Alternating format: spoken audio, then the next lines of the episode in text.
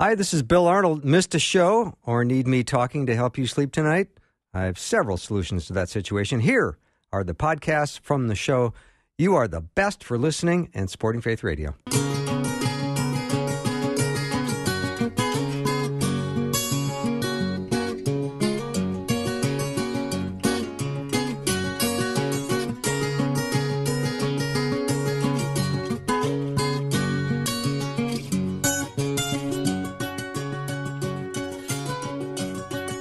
Welcome to Afternoons with me. I'm Bill Arnold. Thank you for joining me today. I hope you've had a good day so far, and I hope to make your day better. We're looking forward to a great show. I've got my friend and colleague from the great state of Iowa, Patrick Albanese, who usually appears on the Monday program, as you well know. And of course, with it being Labor Day this Monday, we decided to move him into today's slot. So I'm looking forward to that. And then Steve Carter is going to join me after that. We're going to be talking about uh, one verse from Psalm 106. That's going to be interesting how we're going to fill 30 minutes on that verse, but you're going to have to wait and find out how it's going to happen. And then Philip Shorey is going to be joining me. He's going to be talking about five generations of evangelism through the arts. It's a fascinating story, and you're going to love hearing about it. As his whole family started uh, when a group of family decided not to board the Titanic. That's how it all got started. So uh, let's bring on Patrick, my uh, friend and uh, colleague from the great state of Iowa. Patrick, welcome. Hey, thanks for having. I, I I'm curious, you know, uh, if he's ever thought about what his story would be like had they boarded the Titanic. Well, if they would have made it out there, if they would have made it, you know, uh, plenty of people were rescued that night. Uh, that's true. But yeah. if you know, if he didn't make it, why he'd have an entirely different story. yes, he would. He, he would. an entirely different story. Yeah. So I don't know if you were uh, busy last night or if you were able to tune in to a little bit of the opening uh, NFL game for the season? I did. I watched uh, uh, a big portion of okay. it. In fact, yes. I, uh, you know, I. Do you have to apologize for liking Tom Brady these mm, days? I don't, I don't even I know. Not. I hope not. I hope not. Yeah, but let's just, I. Yeah, let's, it's let's, fun to watch him work. Oh, is it ever? Let's revisit the NFL draft in the year 2000. He was the 199th uh, round draft choice, and he got passed over six times by teams until some team called the New England Patriots decided to give him a chance. Yeah, I mean, other teams were picking water boys before they picked Brady. yeah, quarterback, huh? You know what? We could really use a Gatorade guy. We could really. we need we need somebody reliable on the Gatorade. Yeah. So, uh, yeah, you keep that Brady character. That's amazing. I, I mean, Michael Jordan was, you know, uh, didn't do too well in his early uh, years. I think it was in college. Well, and, his, uh, his said, school, I don't know if it's going to work out too well for you. His high school basketball coach told him to quit, that he wouldn't have a future in basketball. I love yes. stories like that.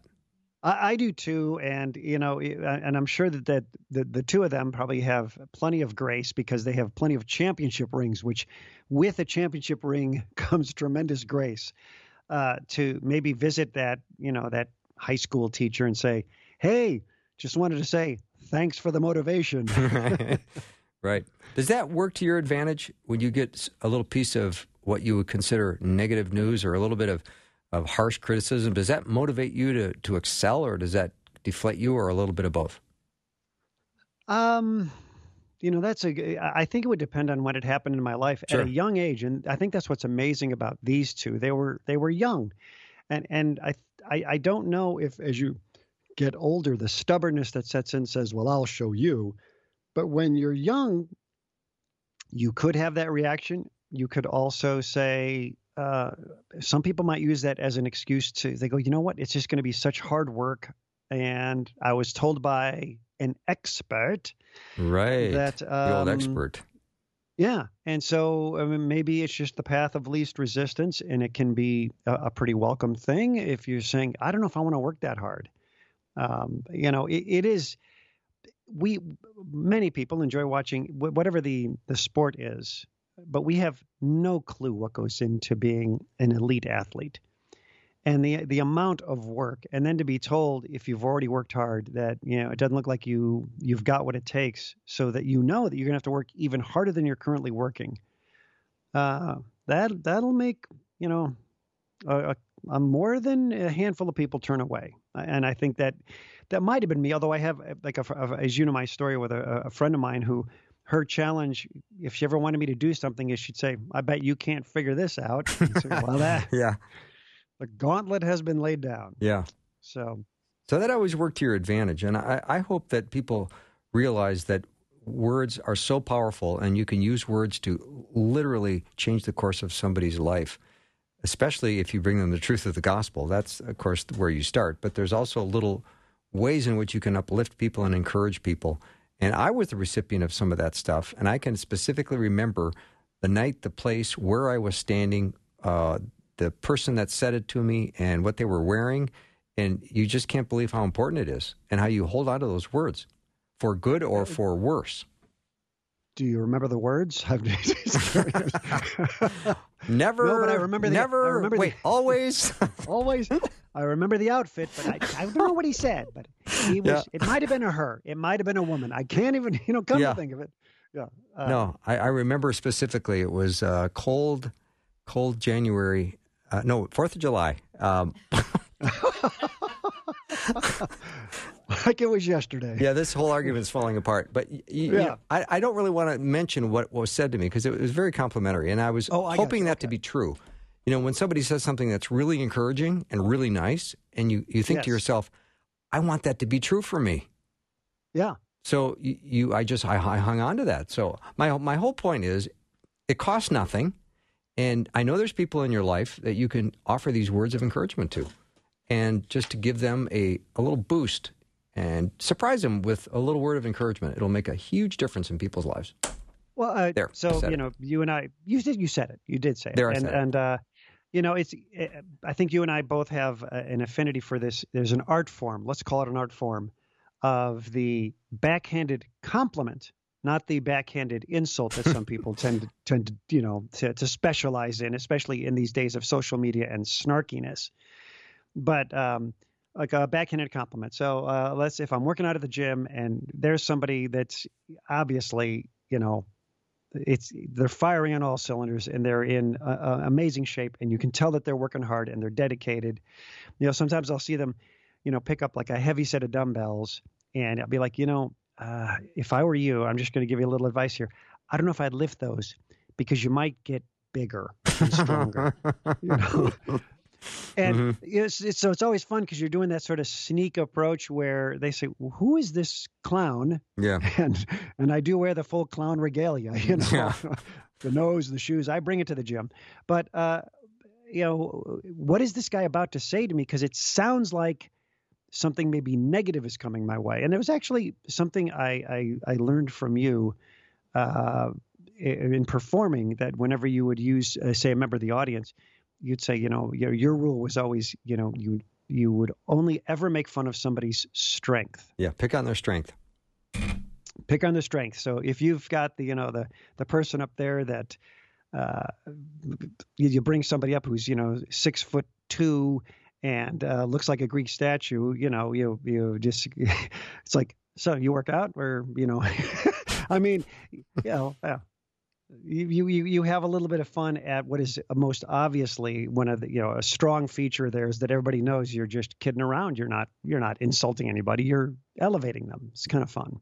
It is it's always fun to have people feel not threatened at all when it comes to uh, getting a little bit of tease because if you're picking on mm-hmm. somebody's mm-hmm. strength that's always a good thing and then i always think it's wise to let the audience feel superior um, you, you do uh, the kind of humor or any kind of jokes that is going to be diminishing or putting somebody down, as yeah. as tempting and fun as that can seem to feel like at at, at times, um, it's it's never edifying. You're never bringing any kind of uh, uh, affirmation to somebody. So yeah, just yeah. let them feel superior. Well, I, I, I would do self deprecating humor, but I'm just not very good at it. yeah, I always knew that about you.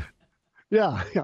No, that, that, that's that's. I, I knew some performers way back in the day, and there was a, a, a magic trick that you could actually buy that was a chair that had a little, an electrical current built into it, and when somebody sat down on it, you would push a remote control button, and it would give them a shock, and you would do this whole routine. And I was so against it so against it, and I and I thought, well, I don't even understand the point of this. So then somebody came up with the great idea. Says, I tell you what, let's get rid of the whole actually trying to electrocute somebody because could be a bad idea. And I'll coach them on stage to react as if I've given them a shock. And I my my response was, but the audience still thinks you're giving him a shock. Right. And you so you were so against it, you stopped using that after six years, right? I retired it. Well, the battery went out, and you never you never replaced it. I never, you know, it's it was an odd size because it was built in a foreign country. You can't get those in America anymore. Yeah, so, yeah, I love yeah, that. I stopped using it. Yeah. So but, let me uh, go go to a short break. But when I come back, it sounds like your 12 year old daughter made a very impassioned presentation uh, about trying to get something from mom and dad. I want to find out about that when we come back. Patrick Albanese is my guest, my friend and colleague from the great state of Iowa. We'll take a, a short one. Be right back.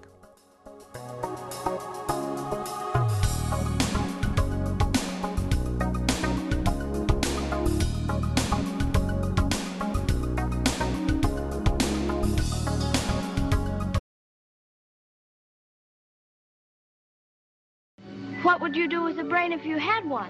Do? Why, if I had a brain, I could. I could while away the hours, conferring with the flowers, consulting with the rain. And my head I'd be scratching while my thoughts were busy hatching if I only had a brain. I'm back with my friend Patrick Albanese, and the texts are coming in, Patrick, where we are messing up people's weeks because they're used to hearing you on Monday. They're ending the week with me instead of starting the week yeah, with me. Yeah, so we are we are messing up some people's weeks, but that's okay. Mine's a little messed up. I get Mine's it. I get it. Yes. And we had Labor Day uh, uh, last Monday, and our fall share starts this coming Monday. So we can't have you on this coming Monday. So I wanted to squeeze you in. Otherwise, I'd miss talking fall, to you. I, I love the fall share. I, I do too. I love the fall share. I can't wait. Yeah. Actually, it's going to be it's going to be great. So, be a lot of fun. all right, your 12 year old daughter, she made a presentation uh, uh, a PowerPoint slideshow for you and your wife. Tell me what that was about. Yeah, so yeah, we were we were having dinner the other day. A nice spinach pie, if you've nice. ever had it, Haven't. quite the treat. Uh, chicken in it? Yeah. Oh yeah, there's okay. chicken, there's prosciutto, there's spinach of nice. all things. But uh, yeah, and you can say to yourself, "Well, it's got spinach in it. It must be good for me." I, am pretty. You know. Anyway, she said, uh, "When dinner's over, uh, and I've done do I'm done with the dishes, so you already know something's coming, right? Mm-hmm.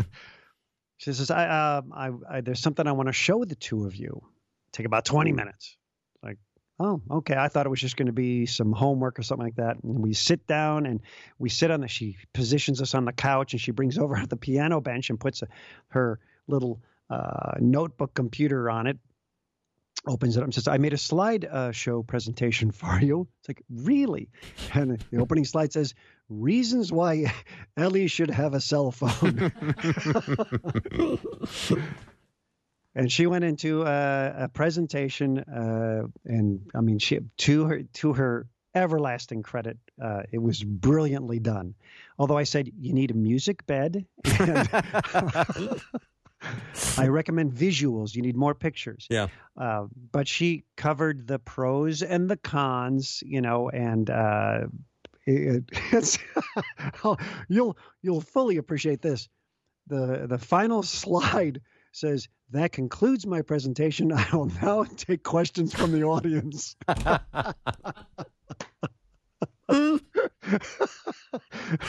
so but she was covering it all and she you know she had the things in there well you know there's a lot of pressure you're 12 years old and all my friends have phones and uh, you know what happens if i'm out and everybody's phone battery has died and i'm you know and, you know this is always kind of funny to say well you know the likelihood of that happening uh, you know, is, is very slim. And of course, she responds. She's so quick. She says, "She goes, well, you don't know my friends." oh, funny. So, um, yeah, she uh, she did an exquisite job of selling us on the idea. Although it's not like we had we we've had any hard and fast rules. We knew that the time was coming. Right. This is this is the day and age that we live, and uh, it's not a bad thing. You know, you can say, "Gosh, I didn't have a cell phone when I was a kid." So, well, they weren't invented. Yeah. you know, I remember when they were, uh, I was already in my teenage years as they were putting the cables in and saying, there's this new thing coming, this newfangled television thing, and you'll never have to, you know, go up on the roof again with an antenna. Uh, you remember those days, Oh, sure. right? Yeah. Uh, and and my mother was, "Wh- wh- why would you ever need that thing? And uh, you know, I mean, we fought to get call waiting. She says, no, people can call back. Mm-hmm. You know, we we we we we fought for all that stuff, and uh, I mean, I remember making a presentation to my my mom, uh, you know, X number of years ago, about wanting my own phone in my own room that I would pay for, and uh, she said, "You know, I, I don't want any more wires coming into the house." So you And would have the paid end for the the discussion. you would have paid for the phone guy to come out and put a jack in your room, and you would have paid for the phone, and she didn't like the idea of Yeah. another phone line coming into the house. Well, and you know, and I used to, uh, I liked building props, and I had already developed a thing where the phone would sink into a table and lock, so that my siblings, one of eight, that there's just no way anybody could use my phone because I knew what would happen if I had a phone and they did not have a phone. Yeah. So mine was going to be, mine was going to be protected. Yeah. Now I would So- imagine kids are telling their parents pho- the phone is not a luxury; it's a necessity for their social world. Yes, isn't that the and- pitch? Well, that was you know part of it, uh, but uh, she really did a much better sales job. You know, when you, it's kind of those you know benefits. You know, you're not you're not selling a car, you're selling benefits, right? Mm-hmm. You're saying, wouldn't it be nice to be able to just drive stress free with a new car that you don't have to worry about anything breaking down? And look at the mileage this gets. You won't be at the gas station anymore. The money you're going to save, all for twelve hundred a month. You know, so uh, she was really good on selling the benefits to us. You'll always be able to get a hold of me. You'll always know where I am. Um, you know, I'm I'm connected with my friends, uh, which is really nice. But uh, I, you know, I don't really care about social media that much. You know, uh, that's what they say, right? Uh, she did a great job, and then she said, you know, I know here are the things I know you're worried about, and she ran down the list of, you know, uh, are you going to be spending too much time on the phone? Are you going to be, uh, you know, f- falling in with a strange group of people? And I said, you know, we're not going to let that happen because if it ha- if you do get one, we're going to, you know, monitor stuff. I don't have a, a problem with monitoring that. You know, you and I often talk about when you're a kid, you, you know, when they people say, what's it like to grow up under communism? I go, oh, I know what it's like. it was my house. You know, I mean, everything was paid for, but boy, were there a lot of rules. and, you know, you're just going, I cannot wait to get out from under this oppressiveness of having all my needs met. well, so it was it was pretty cute. Yeah. It was it was very cute. And of course, since our son is only 15 months behind her in age, you can't he never pushes anything. He's very clever. Oh wait, oh, I got a joke for you from him. I got a joke for you. You want to hear my kid's joke? Sure. Did you hear about the new corduroy pillow? No. Uh, They're making headlines all over the place. That's cute. Just- I thought it was pretty funny. Yeah. Okay. Now the text line's lighting up. Uh, is she going to get a phone? Uh, let's see. Probably we're thinking Christmas. Okay. You know, And a new uh, phone or a hand me down? A hand me down. Okay. You know, I mean, you, you have a lot of siblings. Didn't you do the hand me down thing? You know, I, I liked the idea of the hand me downs. I was excited to get the hand me down. That was exciting to me. Well, I was not as excited because I have five sisters. You know, it was like that's those saddle shoes. That's not me. Yeah. No, um, yeah, it's uh, what I enjoyed was like the, the hand me down bike. Uh, So I did have two older brothers, and so when they outgrew a bike, I go, "That's coming my way." Yeah. That is, Yeah. you know, the best thing, the best hand me down was the hand me down solo bedroom. Um, That's the because we shared bedrooms. That would be the prize. Yeah, yeah, that's you know, you start talking in your brother's ear when he turns 18 saying, Isn't about time for you to move out? Isn't it about time for you to kind of be out on your own? You don't like it here. Come on. You know, I got curtains picked out for the room. So uh, That's not where I expected you were going to be going with that. Oh no, it's like you're trying to get rid of the you're trying to get rid of your siblings so that you can start spreading out and getting your own room. Yeah. Oh, I want the hand-me-down bedroom. Yep.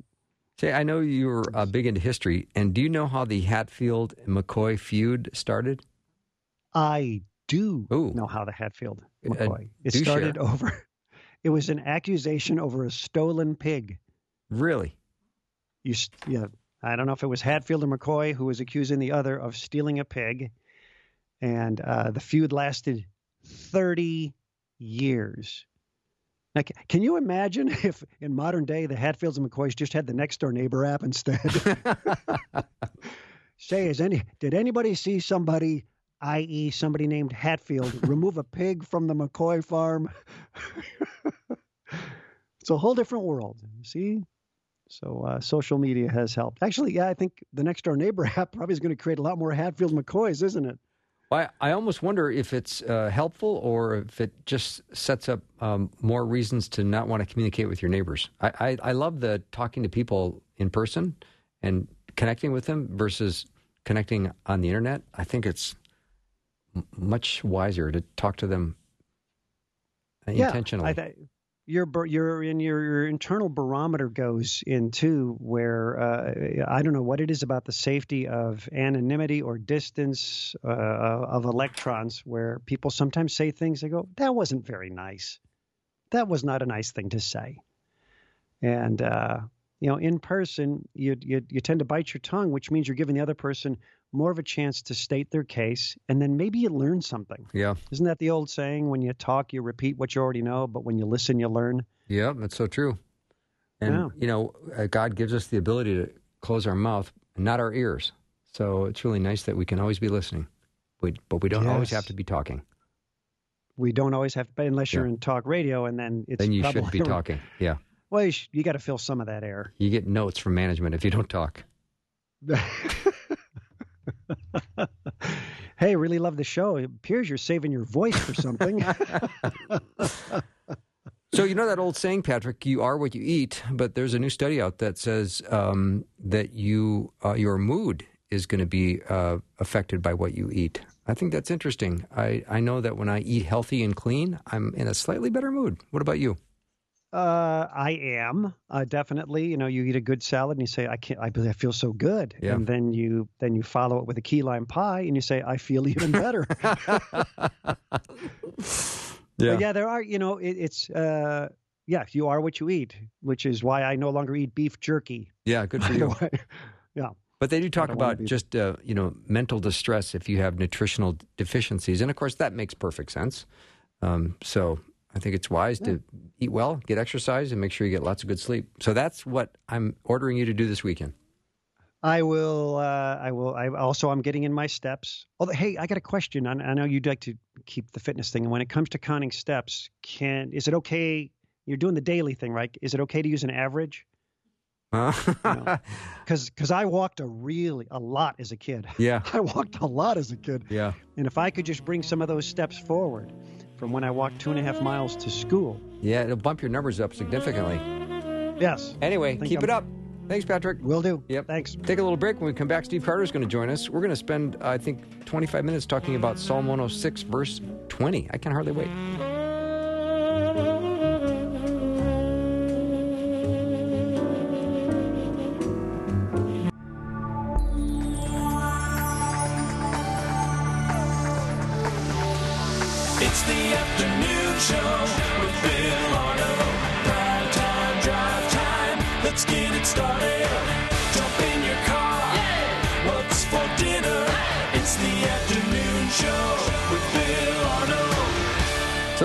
Challenge, and today Steve Carter and I are going to tackle Psalm 106, verse 20. I don't know how we're going to get 25 minutes out of this, but I love a challenge. Steve is a pastor and speaker, author, podcast, sports enthusiast. I want to talk about the NFL season just briefly, and he's also the former lead teaching pastor of Willow Creek Community Church in Chicago. And he's also uh, written a great book called The Thing Beneath the Thing, which is a cool book. We've already talked about it once. I'm always happy to talk about it again. But today, uh, I'm welcoming welcoming him back. Steve, hi, how are you? Good. How are you doing, my friend? Good. So I also noticed that you had either an endorsement from our quarterback Kirk Cousins for your book, or just you know him and he endorsed you. Kirk Cousins, uh, he, he and I have gone back. We've known each other for a number of years. Uh, known as Dad, and he is as good as they come. He is as good as they come. Yeah, he's a good man. So I appreciate uh, tackling this uh, topic of Psalm 106, verse 20. Let me read it. They exchanged their glorious God for an image of a bull which eats grass. That's it. I'll, I'll, I'll now hang up and listen. well, you know, you know, if you if you look at your if you look at your verse and it says, you know, glorious God, there's usually like a little footnote, and the footnote in Hebrew, it just it literally is they exchange their glory Mm. for for an image of a bull or an image of an ox which eats grass, which obviously takes you back to Exodus 32 which is the story of the golden calf. And and what's amazing about the story is Moses is up on the mountain having a conversation with God, and he's getting the Ten Commandments, the stone tablets. It's like thunder and lightning on top of Sinai, but the whole nation's wondering: Is Moses coming down? Is he coming back? Are we okay? And they're filled with anxiety, like many of us are filled with anxiety today, and they don't know what to do with it and they start to remember what other people have done. They start to feel their ears and their arms and bracelets and necklaces, and they start to go like, "Let's take that gold and let's fashion this golden calf somewhere where we can literally transfer our anxieties and our worry onto." And they build this golden calf. Mm-hmm. And what's and and I I think we do this every day we do this we exchange our glory for the image of an oreo we do this every day we exchange our glory for work or for our cell phones or for just staying busy or for alcohol or for gambling like we we exchange it because we want something that's going to tell us we're okay Yeah. you know what i mean and Oh, so yeah. that that's the that that phrase has just messed with me the last couple of weeks because I keep thinking, gosh, man, this is an unhealthy escape right now. And am I willing to exchange? New Living Translation says, trade my glory. Am I willing to trade my glory, like the weightiness of God within me, my relationship with God, for this ox, for this kind of work or for this like conversation of gossip for this trying to be proven right on Twitter like am I am I willing to do that? And man I it's just it's just messed with me I, I know you have a heartbeat for this Bill like what, what does it make you think Well, I'm thinking of, uh, you know, we're we're tracking here. So we're looking at an all-sufficient, all-powerful God, and we are uh, turning away from that and moving towards something that is going to be meeting my need today. That's not Him, yes and that makes me Yes. crazy because I'm I, I will do that myself, and I'm sh- ashamed to admit it. yeah okay you want to take it even to a whole other level Sure. Exodus 32, Moses gets wind of this. He comes down the mountain, you know, Charlton Heston style, holding the two like stone tablets, and he sees like this rave breaking out. Exodus 32, like the people are dancing. The word that they use is revelry. There's all of this like excitement as they're like transferring their anxiety on this golden calf. Moses loses himself in this moment and throws the stone tablets they break into all of these pieces, walks up to the golden calf. He like basically heats up the fire, melts it, and then chops it up into like finite pieces, adds some water, makes a little cocktail, and then makes all of the Hebrew people drink it. Whoa. And you're like, what what what's this about? And and here's what here's what I think. Here's what I think. Moses is like saying, "Hey, you transferred your anxieties onto that that that thing that can't hold it. It can't hold it. And like it, it's not going to take it away. And if you're going to be the people, God's people in the promised land, you're going to have to learn how to do this. So here's what we're going to do. I'm going to put all of that anxiety back into you. And you're going to have to do it do it over and do it differently. And I just I think there's something so fascinating about this because he's like literally saying you can't exchange your glory. Th- This thing that you're trans it, your work, like that relationship, that food, whatever that that thing that we want to trade or exchange or glorify, it can't hold you. It can't hold it and tell you at the deepest soul, most human way that you're going to be good and that you're going to be okay. Only God can do that. And until you wrestle that thing down to the ground, you're going to keep looking to trade, looking for these substitutes, looking to exchange the glory for something that can't hold it. Wow. Isn't that fascinating? That is it is. Steve Carter's my guest.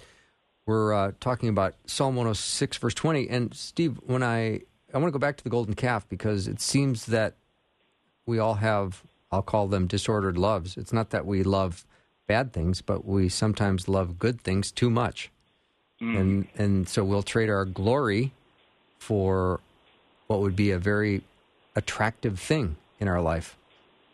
And it's not a bad thing. It's just that we love a good thing too much, and we're putting that in front of God. This would this would be the time you'd respond. Oh, I'm, I'm, bro, I'm like listening to you. I'm like, start preaching, Bill. Come on, man. No, but I, I think you're so right though. Like that's that's the thing because there there are these, you know, Tim Keller calls them counterfeit gods. Yes. Right? They're just they're these counterfeits. C.S. Lewis would say all evil is is co-opted good. So it's again these good desires that we had that we that got co-opted. You know, money or work or, or sex or or you know relationship. All that stuff can get co-opted, and in it we almost siphon out the good of it to try and meet our needs or tell us that we're going to be okay. And that's when codependency kicks in. That's when all of these things start to happen.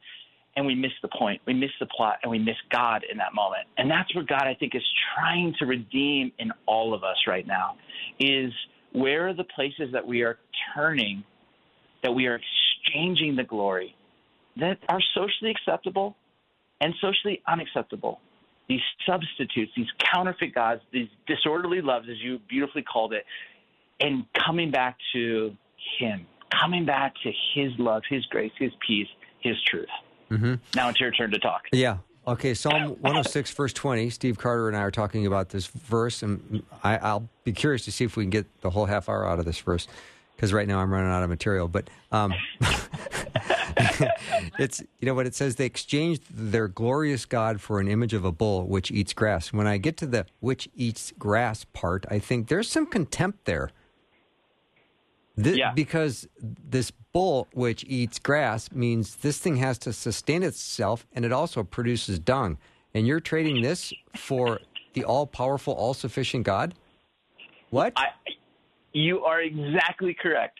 Like it's literally like he, the writer here is trying to get you to go.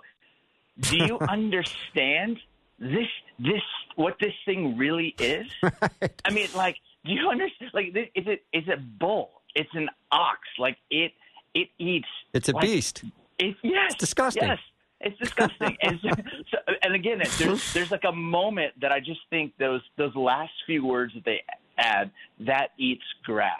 Yeah. And I, I just I, I, I'm with you because I think so often when we find those sinful patterns, those broken patterns that we run to, if we were just to be able to step back, play it out for a moment, and really kind of go, okay, okay, this is an image of something good. And that thing, that thing, that thing's, I mean, that thing eats grass. That thing is not, that thing does not sustain itself. That thing did not create me. That didn't, that thing did not put purpose and goodness into me. That, that thing is just an unhealthy escape. Am I going to trade my glory for that thing? No, no, no. Why would I want to do that? Yeah. Yeah, so you've got this this uh, supreme being, and we are going to compare this to something as low and unworthy as a grass eating bull. Exactly. Exactly. a grass eating ox that eateth grass. and and and what's so awesome because Moses, I mean, because he he talks about this. This was like a, a a defining moment for the Hebrew nation. Exodus 32. Obviously, you got Psalm 106 retelling the story. Deuteronomy 9 talks about it too. And and what I love is is verse 21. M- Moses says, "Also, I took that sinful thing of yours, the calf you had made, and burned it in the fire." and I crushed it and ground it to powder, powder as fine as dust, and threw it the dust into a stream that flowed down the mountain. Like I, I just I love this thing because Moses just calls it out. I took that sinful thing of yours. And I think some for me, if I'm you know, moments where I'm really, really honest, I don't want him to take that sinful thing. I don't, I don't, I don't, I, I it, it's become so familiar. It's become the thing that I run, I run to and turn to just to, to kind of tell me I'm going to be good and be okay.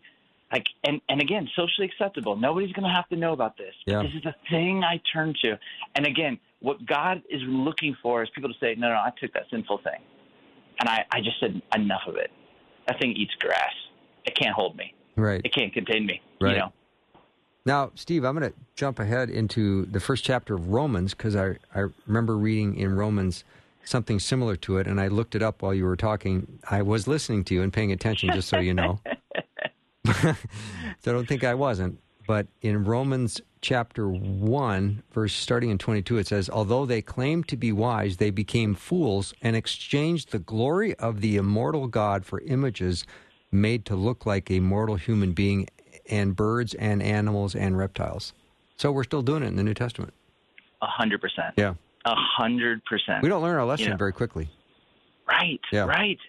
And and you know, and you go you go to the next verse in Romans and it's like, therefore God gave them over to those sinful desires Right. of their hearts. And I and I love what I love what that phrase says is that the sinful desires of their hearts brings you back to Proverbs chapter four. Man, we, we should just go on tour, you and me preaching back and forth. but like here's the thing. Proverbs four, right? It says, above all else, guard your heart. For everything flows from it. Mm-hmm. And that, that word guard in Hebrew is the word natsar. And it literally means like if, if you're a, if you're a basketball fan listening, think about the feistiest, you know, Patrick Beverley kind of defender. Like we guard our social security number, we guard our Facebook login information, we guard our bank information. We don't guard our trash when we bring it out the night before. We don't guard our heart. And what this writer in in Proverbs 4 is saying, like above all else, if you don't listen to anything, it's a father talking to a son, if you don't listen to anything else I say, you've got to guard your heart because everything's going to flow from it. And again, when we're when we don't and we are unaware, disconnected from our heart, and we we're gonna we're gonna substitute, we're gonna exchange our glory we're going to choose the, the the smaller things rather than the more godlier and holier things. Yeah. Steve, can we talk about that after the break? What does it mean to guard your heart? I was a C student, so I don't know if I completely understand all that. I think I have an idea, but I'd like to hear your take on it as well. Let's do it. All right, Steve Carter is my guest. In addition to talking about Psalm 106, verse 20 today, uh, we're also uh, talking about his book, The Thing Beneath the Thing. We'll be right back.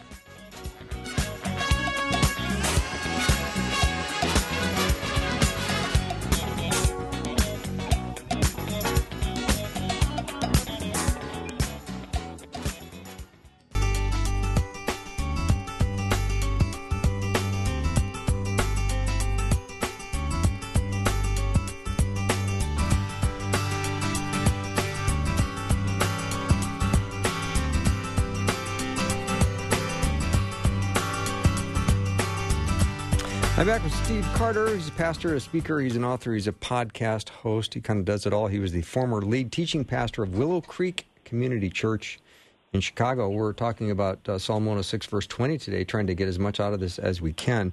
But right before the break, Steve, we talked about the idea of what does it mean to guard your heart? And I wanted to uh, get your take on that. I know believers are instructed, above all else, guard your heart, for everything you do flows from it. Yeah, I, I, for me as a teacher and someone who studies God's word, I'm constantly trying to hear an idea and then how do I apply it to my life? Perfect. And You're the right guest I- for my show, just so you know. oh well, when I when I think about this, like for me, every Sunday night, Monday morning, I have a practice, and it's it's really predicated on this verse. And the first thing I do is I look back at the past week because we all have 168 hours, and I play it back, and I go, hey, was there a moment in the past week where I didn't guard my heart? And I'm not looking for like the bad fruit. I'm not looking for like some bad decision. I'm looking at what caused me to make that decision. Was I tired? Was I stressed? Was I worried? What you know, literally, what's the thing beneath the thing for me in that moment? And I write about that. I confess that. I, I just bring that before God. And then the second part of that practice is I play it out.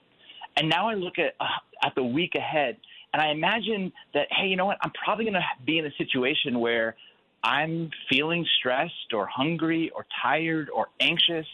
And now I imagine Jesus almost like a Coach K or a Coach Popovich or uh, you know a great coach beside me, going, "Hey, you you you don't want to react because anytime we react, we're just reenacting the past. What's the what's the more Jesus response? You're feeling tired, you're feeling stressed. What are you going to do? And it's in that moment I just play it out and I go, this is how I would how I would choose to respond in that moment. It's like practice. It's just me practicing by myself in my office. Mm-hmm. And then the third, the third part of that practice is I don't just play it back and play it out. I play it smart. And what I mean by this is if everything's flowing out of my heart and I got to guard it, I got to refuel my heart. And so, what am I going to do in this coming week to pour into my heart? It might be um, diving into God's Word. It might be through worship. It might be through hiking. It might be through a conversation with a friend or being with, you know, with my small group. What's the thing that's going to literally refill my heart? And then the last thing I do is not just play it back, play it out, play it smart. I decide. I decide. This is the most important part. I decide to play it honest. Because again, feelings have movement. That's why they call it emotion. And our feelings, if we're unaware of it, it's going to take us places to exchange our glory. And so for me, I say I play it honest and I will be emotionally honest. So when my wife asks me, How are you doing? I don't just say, I'm good. I'm okay. I'm choosing to be emotionally honest. I'm tired. I feel stressed. I feel a little worried right now. And I'm choosing to be honest and show up so that I can guard my heart so that the best stuff flows out of it and I do not choose to exchange my glory for something that you beautifully said eats grass. So when I think of guarding your heart, some of the things that pop into my head right away are how am I doing with anger, pride, and temptation? It's good. Because I think if those things start to get a little out of whack, I think, boy, my heart's going to be in trouble. That's right. That's right. That's right. Yeah, that, I, I refer to that as the Pats. You know, pride, anger, and temptation. Yeah. You know, you just got to watch out for Pat. Yeah. And so, like, you know, because when you when you when you think about that, pride is a heart that's cement. It's not curious. It's not humble. Anger is just a mask for our sadness, and temptation is just taking the enemy's bait. And so there's no level of discernment. So when we are people who are humble and curious, when we are people that are like in touch with our feelings and we can see and discern the good things over the lesser things, we're going to make better choices. So I love that to identify the pats in our life. Yeah. When it comes to pride, I mean, you if you do a podcast, I, I mean, I host a live radio show. You, you can have pride. You'll get your head handed to you every day. That's right. That's right. That's right. I mean, and I think it's something you just got to keep in check, right? You just got to Yeah. you got to understand that um just just know like you're you're not I mean, you're not the the what people say about you uh after the best show and you're not what people say about you after the worst show. You know, and it's I just, believe half think- of that. and I think that's that's part of it. It's just Yeah. that wrestling of learning of like, no, this is this is who I am. This is whose I am, and I can live in confidence with that. Yeah, so I want to go back to um, focusing my mind, and I think you'll probably agree with this, Steve Carter, is that if we do what Paul instructs us to do and focus on what is true and noble and right and pure and lovely and admirable or praiseworthy or excellent, these are the things we need to put and focus our mind on. That's right. That's right. You know, Max Lucado, he wrote a great book called Anxious for Nothing. And Max, just be praying for him. I he admit, announced uh, just going through some, some health stuff right now, but he has been a, a true blessing in my life. But in Anxious for Nothing, Max talks about how we are the air traffic controllers of our minds. And I remember talking with him once, and he said, "Hey, give yourself like an airport code." So I just made it up with my initials, SRC, and you know anything that is negative that's going to land in our heart and land in our mind, we should reroute it. And so I'm a huge Michigan football fan, and so anytime anything negative comes, I just reroute it to Tuscaloosa, Alabama, and Columbus, Ohio. Their football teams are way too good. But like I, but the idea is then our minds should let all the beautiful things, that that verse that you quoted from Philippians, the things that are pure and lovely and good and worthy, like we need to let those land in our mind, let those land in our heart. And when we do that, man, we set ourselves up to see people as God sees people and see the world as God sees it. Yeah, I sometimes think of thoughts that coming are coming into my head, and I think, well, I've got an operator, and either the flesh is going to answer or the spirit's going to answer. That's right. That is right. And uh, sometimes you just got to send that straight to voicemail. That negative. that negative I'm not taking this one. I don't. I'm just going to this goes to voicemail, and then I'm going to just hit delete, delete. exactly. Yeah. So I think we've done a fairly nice job of uh, filling 25 minutes on Psalm 106:20. Any uh, parting thoughts on this? No, I, I just I think for each of your listeners, and you do a great job just with your just the ways that you just kind of lead and pastor and just kind of help people think about the deeper things. I just if people are just driving right now, and and I, I just imagine them going into this weekend, and whether they're they find themselves like going online or they find themselves in a conversation with a spouse or with a kid. Just I just I'm just praying and hoping that each of us would just choose not to exchange our glory for pride or for anger or temptation or any kind of substitute that eats grass. That we hmm. would literally we would choose to live into our glory this weekend and be the people that God intended and created us to be. Yeah, Steve. When we're when I was getting ready to talk to you about this verse and this topic about exchanging the you know the glory um, for the cow or the ox that eats grass, I I had a memory of uh, the line from one of C.S. Lewis' books about the kid that would rather play in the mud puddle than have a vacation at the sea. I, had not thought about that, but that is really good. Yeah, and it's like, That do you just really want to keep playing in the mud puddle, or do you want to go have a vacation at the sea? That's right. That's right. I want the vacation, my friend. Yeah, I'll take the Where are vacation. you taking me? Where are Oh, you taking well, I will. Uh, yeah, I don't know. I'll have to look at the at the brochures.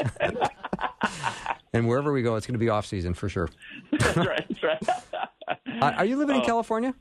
No, I'm originally from California, but I'm in Phoenix, Arizona right You're now. in Phoenix. Okay. Yep. So what uh, what team are you cheer, are cheer, you cheering for on the pro level? So pro level, um, Chicago Bears, Okay. Chicago Cubs. I'm kind of still have my Chicago roots. Yeah, yeah. I figured that's hard to give up, isn't it? It is. It is. Yeah. It is. You you drink the Kool Aid once, and you're, you're at Wrigley, and you're you're forever. I You're get gone. it. Yeah, Wrigley's an amazing place. Steve Carter, thank you so much for being on the show. Always great to talk to you. Definitely, my friend. Thank you. Yep, you bet. All right, we're going to take a little break. When we come back, I've got a, a whole hour that we're going to talk to Philip Shorey, and he's written a, a book on travelogues of his uh, five generations of family that have done evangelism around the world uh, using their creative arts and music, uh, puppetry, magic. It is going to be fascinating, and his stories are remarkable.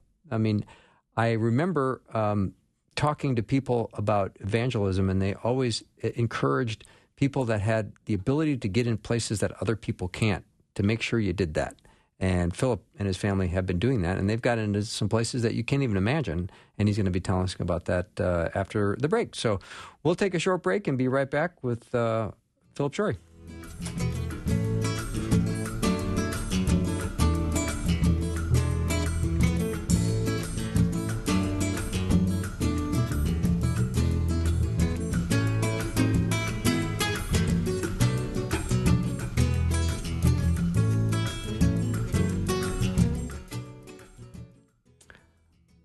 I also want to say before uh, we go to this break that we have got Fall Share coming up on Monday, and I cannot wait. I'm probably not going to sleep much Sunday night because I can't believe how much I love talking about the vision of Faith Radio and hearing from you, hearing about what the station means to you and what your life, uh, how your life has been uh, transformed by the Lord through the ministry of Faith Radio, and what your vision is uh, for your plan to give. If you want to beat everybody on your block, you can go right now to myfaithradio.com. Thanks for listening. Programming like this is made available through your support. Information available at myfaithradio.com.